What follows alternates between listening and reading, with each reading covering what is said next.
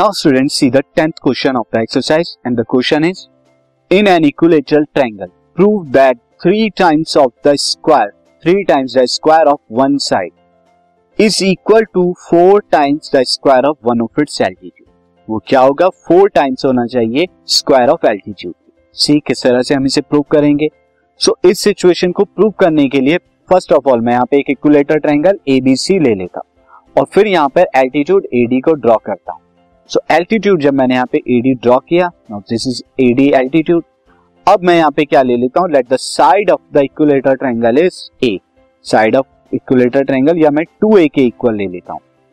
To a के।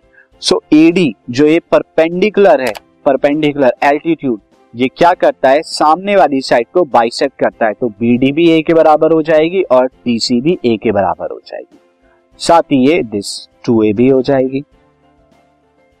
Now student see तो in equilateral triangle equilateral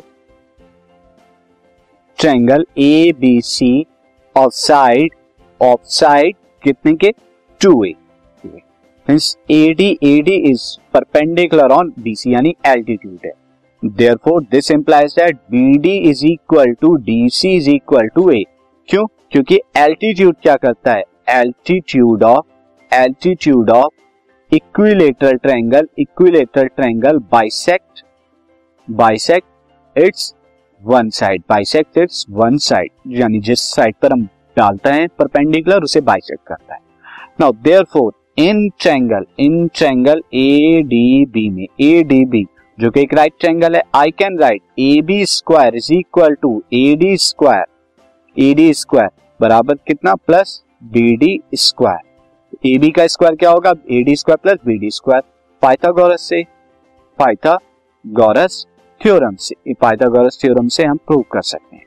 So in this case what I can write A B कितना है? Two ए का whole square A D square मैं find out कर लेता हूँ। दिस इज़ एल्टीट्यूड का square plus B D square कितना है? ए के स्क्वायर के बराबर दिस ये कितना हो जाएगा? This is four A square is equal to A D square plus A square and this will come out to be A D square कितना हो जाएगा?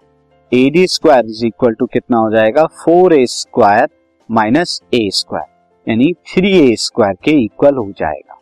तो ए डी स्क्वायर कितना आया? थ्री ए स्क्वायर आ गया।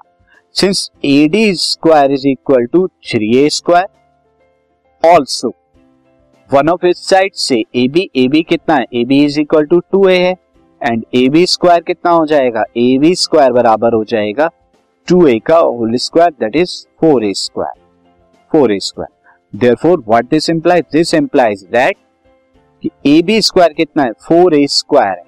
एंड ए डी स्क्वायर कितना है? थ्री ए स्क्वायर तो अगर मैं यहाँ से ए स्क्वायर की वैल्यू निकालू ए स्क्वायर बराबर क्या हो जाएगा? A D square by three और यहाँ से ए स्क्वायर की वैल्यू निकालू तो ए स्क्वायर यहाँ कितना हो जाएगा? This is A B square by four के इक्वल हो जाएगा। तो इसे हम वन ले लेते हैं, इसे हम टू ले लेते हैं from one and two from one and two से। From one and two. One and two से I can write A B square by four is equal to A D square by three and this will come out three A B square is equal to four A D square यानी three times of the square of one side is equal to the four times of the square of altitude और यही आपको prove करना था student this podcast is brought you by Hubhopper Shiksha Abhiyan अगर आपको ये podcast पसंद आया तो प्लीज़ लाइक शेयर और सब्सक्राइब करें और वीडियो क्लासेस के लिए शिक्षा अभियान के यूट्यूब चैनल पर जाएँ।